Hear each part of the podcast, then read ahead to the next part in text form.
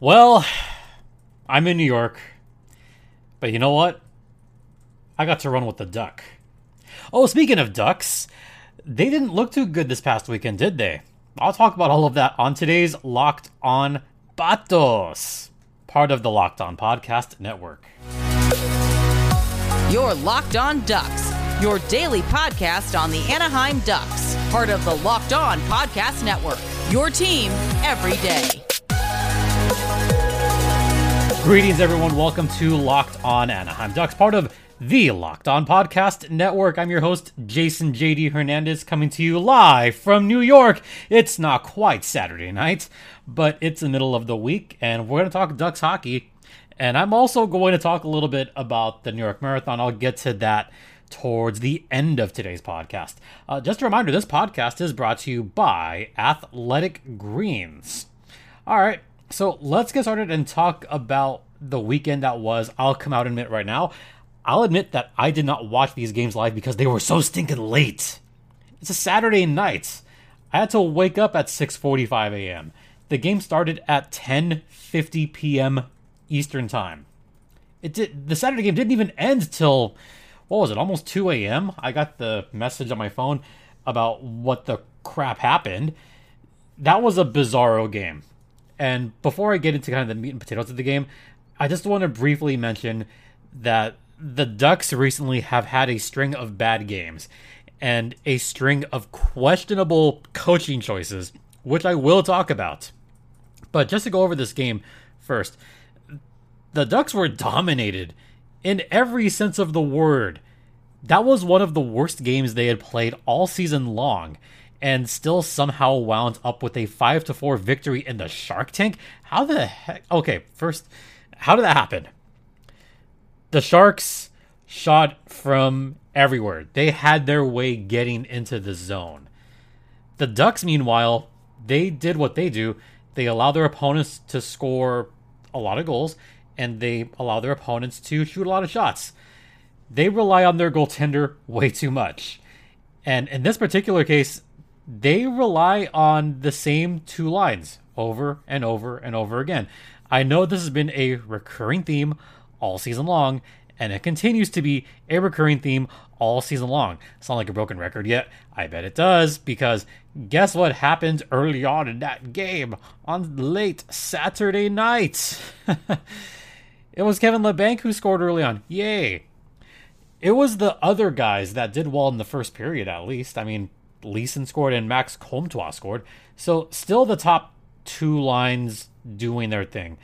And look, I got to give it up to Coach Eakins for at least putting Mason McTavish at center on this game. This is something that Dallas Eakins has been experimenting with or trying something different, is putting McTavish on wing consistently, which does not work. Putting McTavish on his center, on the natural position, works much better for him and for the team in general. When he plays on center, the Ducks score a lot more points, and McTavish does better on pretty much every category. In this game at San Jose, he was back at center. He got an assist on that Leeson goal. He got a goal later on in the game. McTavish was pretty much everywhere on this game. As far as the metrics go, McTavish had an individual expected goal of pretty freaking high. I almost said something really horrible, but his individual expected goals for that game was almost the highest outside of the top six. It was quite good. And then you get to the top six that we all love. You know, you gotta love the regular guys. Zegras, who unfortunately didn't really have a decent enough game. He got an assist on this game, but he was just being a total playmaker on this game. Troy Terry, he was kept pretty silent on this game. They were going after Troy Terry a lot on this game. So it has to be that second line that does the work. We're talking about the Ryan Stromes of the world and the Max Comtois of the world. Those guys are the ones that could drive the offense a lot. So it's not always just the top line. And someone else that I think very highly of, Adam Henrique. Adam Henrique, I think, well, aside from being devilishly handsome is another guy that can still drive play when he gets the chance. So going forward on this game, just really quickly, Timo Meyer, one of my favorite San Jose Sharks, he scored. Luke Kunin scored on a power play. Stop me if you've heard this before, because I've said this the past 16 podcasts. The Ducks allowed a power play goal. The Ducks allowed a power play goal. Again. The league worst penalty kill struck yet again when Luke Kunin scored. And Tomas Hertl scored, my actual favorite Shark, made it 4-2. And then that guy that I talked about, the wild-haired Mason McTavish, my man, finally got off the schneid, scored his first of the season on a pretty pass from Dmitry Kulikov. And the guy that I just mentioned, the very handsome Adam Henrique, Uncle Rico, scored to tie the game at 4 on a very late goal. Goalie pulled. Great goal by Rico. Great teamwork all around, just on the 6-on-5. Zegras and Terry moving the puck around. The Ducks actually going back and forth, finally. So we headed overtime. And guess what happened in overtime? Abso-freaking-lutely nothing. In that overtime, the Ducks were kind of, dominated for most of it. San Jose outshot them in every period. 21-4 in the first, 13-6 in the second, 13-11 in the third, another 5 in overtime.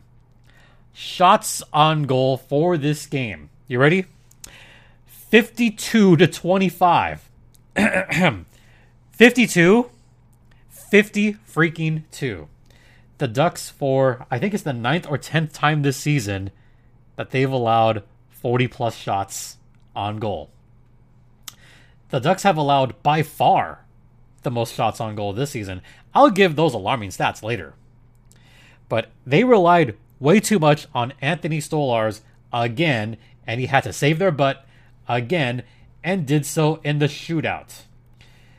That shootout, I'm only going to talk about 2 goals in that shootout. The Trevor Zegras goal in the shootout, he started off slow, and we're talking snail pace slow. It took about 15 seconds for him to get from the red line towards the goal, and then a quick snap of the wrist, and just he made James Reimer look silly. Great goal by Zegras, and handsome Henrique finally scored the game winner later on in that 10th round of a shootout, or 5th round rather, 10th shot of the shootout. Ducks won it somehow 5-4, despite allowing 52 shots, despite having an expected goal of like 20 billion to 2. They won that game. One of their worst games of the season, and they won. They didn't deserve that win. Let's be honest. All right, we're going to head into the first intermission before I pull my hair out. But first, let's talk about Athletic Greens. Now, what is Athletic Greens? It's a daily supplement that will help your gut health, give you more energy, optimize the immune system. And I wanted a supplement that tastes good. I hate taking vitamins. That's not me.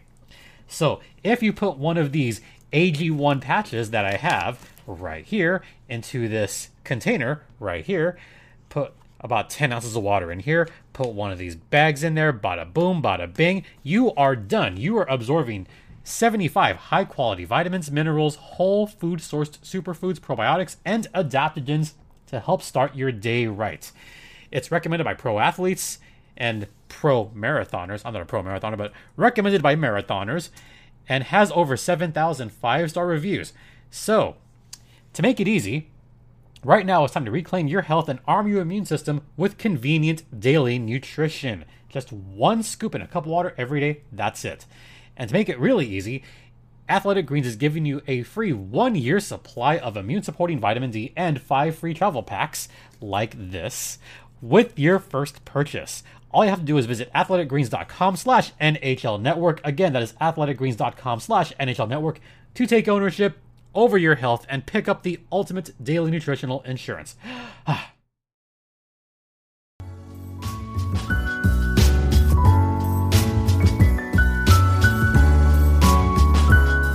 about that Sunday game?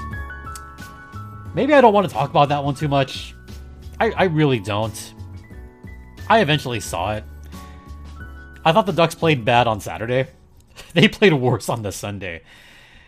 They were outplayed, outmatched, outranked, and that goes into the second topic that I want to talk about today, and that, of course, is Coach Eakins, the lines, and whatever the heck he's doing. The Ducks got outclassed on that game by the obviously better Florida Panthers. They ended up losing 5-3 to Florida. Florida still has some good players in their lineup. A couple of guys that you may have heard me talk about in past seasons. Barkov, he's still good. Some guy named, I don't know, some guy named Carter Verhaeghe. He's still terrorizing the Ducks somehow. I don't know why. And some other guy that's a pretty good goaltender, Spencer Knight, he's pretty good. But stop. Would you be surprised if it was a couple of former Ducks? Oh, check that. A couple of former Ducks defensemen that wound up burning the Ducks. Let me just ask someone. Are you surprised that former Ducks scored on the Ducks on this game? Are you surprised? Yeah, no surprise. Josh Mahura had a good game against the Ducks because of course he did. But you know who had the biggest game of the Ducks? Brandon Montour. Brandon freaking Montour had a freaking monster game against the Ducks because of course he did. It's the Brandon Montour revenge tour. He had not one, not two, not three, four. 4 points. 4 points in the game. Almost doubling his season total in one freaking game. If you told me that Brandon Montour almost doubled his point output in one game at that point of the season, I would have laughed in your face.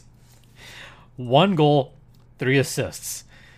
Look, I think that's all you need to know about that game. Brandon Montour just wanted revenge on his old team and did it in Anaheim. In Anaheim. He made them look silly. It was so bad. He made Zegras look ridiculous. He made Shattenkirk look really ridiculous.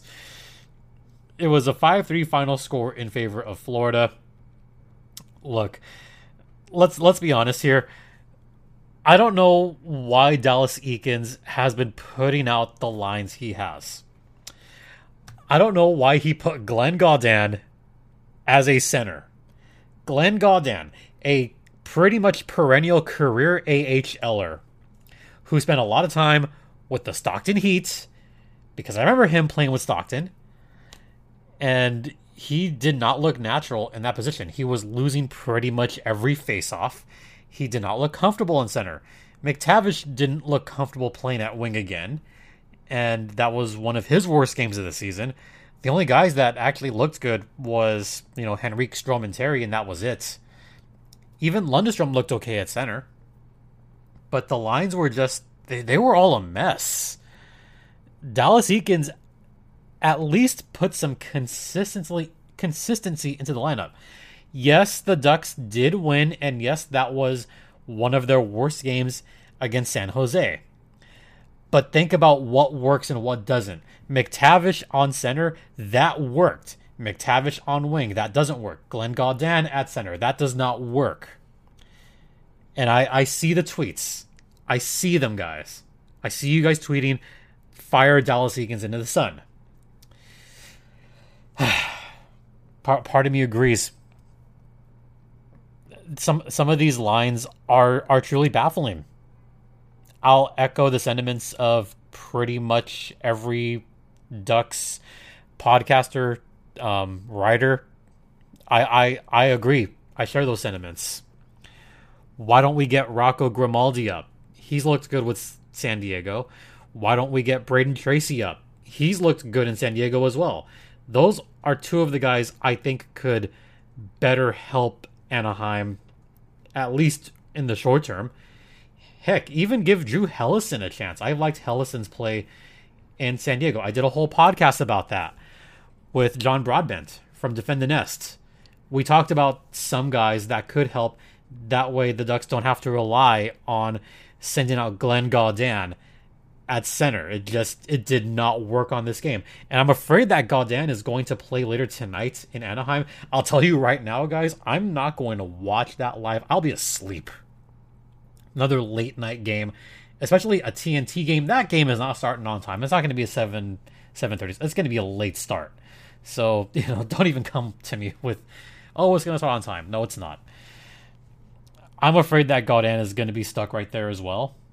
And McTavish will just be third line wing, and he doesn't fit. He does not fit there. I still don't know why Dallas Eakins consistently separates Trevor Zegras and Troy Terry. The metrics are right there.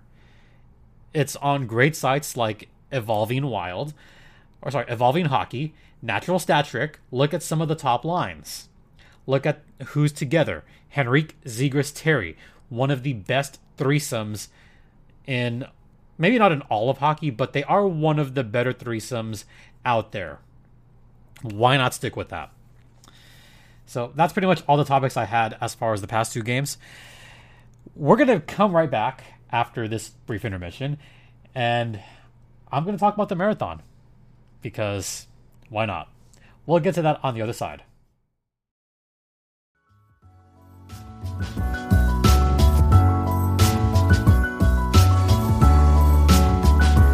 Welcome back to Locked On Anaheim Ducks, part of the Locked On Podcast Network. Once again, you're locked in with Jason JD Hernandez. So, as I've mentioned over the past few weeks, I have been gone. I'm actually out in New York still right now. And you might notice a little something on me right now. So I got my little finisher shirt on from the marathon. So, very proud of that.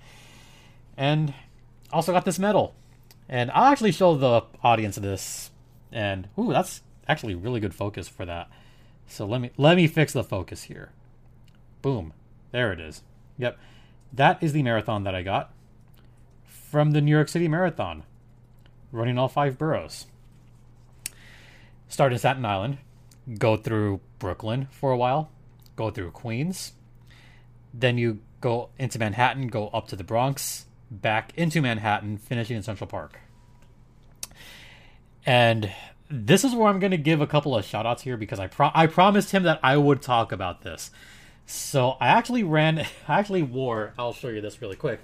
I wore my Locked On hat for the race. And I'll put that on now. And actually got recognized because I was wearing the Locked On hat. So someone that was in the crowd waiting at Staten Island was like, oh, Locked On. I listened to, I think it was Locked On. I want to say Locked On. No, that wasn't the Locked On Knicks one. At the time, it was someone that listened to Locked On Yankees and really liked it. So give a shout out to Locked On Yankees. Then I met a gentleman on mile 2 named, and I'll give him the full name shout out, Tom Arnell. The first person I met, her name I think was Alex. And then a gentleman by the name of Tom Arnell, and I give him a special shout out because I ran with him from miles 2 to about 12-ish. And, he saw the hat. He's like, oh man, I listen to Locked On Knicks all the time. I'm a huge Knicks fan, Locked On Rangers. So John Chick, shout out to you as well, buddy. So, big time New Yorker. Loves the Knicks, loves his New York teams, and we bonded over that, And I told him that I host Locked On Ducks, and he said, "Oh, like you're a big hockey guy." So we wound up talking hockey for most of the next 10 miles, and this is where I'll get in a bit of a soapbox, because I will say this very sincerely: sports brings people together. When you are running a marathon and you talk about sports the whole time, you forget that you're running a race, and the miles start to count down faster and faster and faster. And I was keeping up a good pace. For those of you that were keeping pace with me, and I saw a couple of you comment about this, yeah, my pace for the first 13 miles, they were super consistent because we just kept like a good, decent pace. Despite the fact that it was raining on us for, I think, miles 6 through 8 or 6 through 9. And that was a little bit tough going through the rain, but just talking sports. We talked about, what games we attended. We talked about basketball for a little bit, talked about hockey a little bit, like some of the great memories that he had. So Tom actually went to one of his favorite moments that he ever went to was in the 1970s, where he was witness to a 3-0 series comeback. And I'm like, okay, so we actually have something in common here, because we've both seen, some pretty good comebacks. He is also an Islanders guy. Like, when he was growing up, he was a big Islanders fan. And the reason that came up was because we passed by the Barclays Center. And he went to game 3 or 4 of the series when the Pittsburgh Penguins were up 3-0. You don't want to hear this. The Pittsburgh Penguins were up 3-0 in that series in the 1975 playoffs. And the New York Islanders rattled off 4 consecutive victories to come back from an 0-3 deficit to beat the Penguins. Only the second time in hockey history that it happened. The first time being in the Stanley Cup final sometime in the 40s. I forget the year, but in the 40s when Toronto came back. Back when Toronto was good. And we bonded over that because he was present on that comeback. And I was like, well, I happened to go to a game in a series in 2014. Remember when the San Jose Sharks were up 3-0 on the Los Angeles Kings, and the Kings rattled off 4 consecutive victories? I was legit getting ready for a Ducks, I'll admit, I thought the Kings were toast. I was getting ready for a Ducks-Sharks series and rooting against the Sharks. And then the Kings rattled off 4 in a row.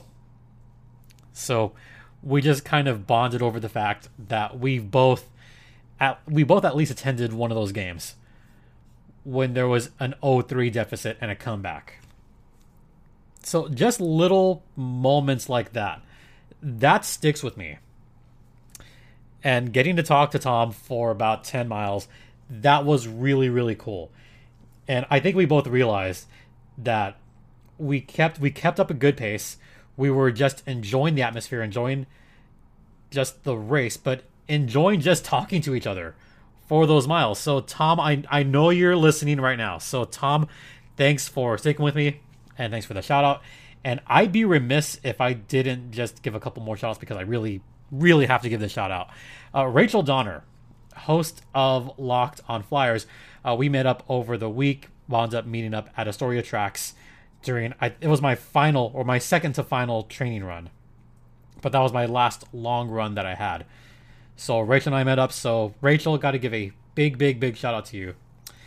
And also shout out to former Locked on Los Angeles Kings host, Sarah Avampado, who is right over there. Hi, Sarah.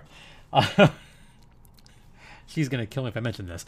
But Sarah came out here, so she supported me a lot. So I got to sincerely thank Sarah from the bottom of my heart for supporting me at mile 14 and coming at the end when I was super tired from the heat and humidity. I have the New York Times article. It was the hottest New York Marathon since moving to November, and the second hottest New York Marathon ever. The heat index was 80, which may not seem that hot to most SoCal people, but when it's 75 with 90% humidity, that's going to take a lot out of you. So I just want to say that I'm super proud to have finished this and proud to have finally done this.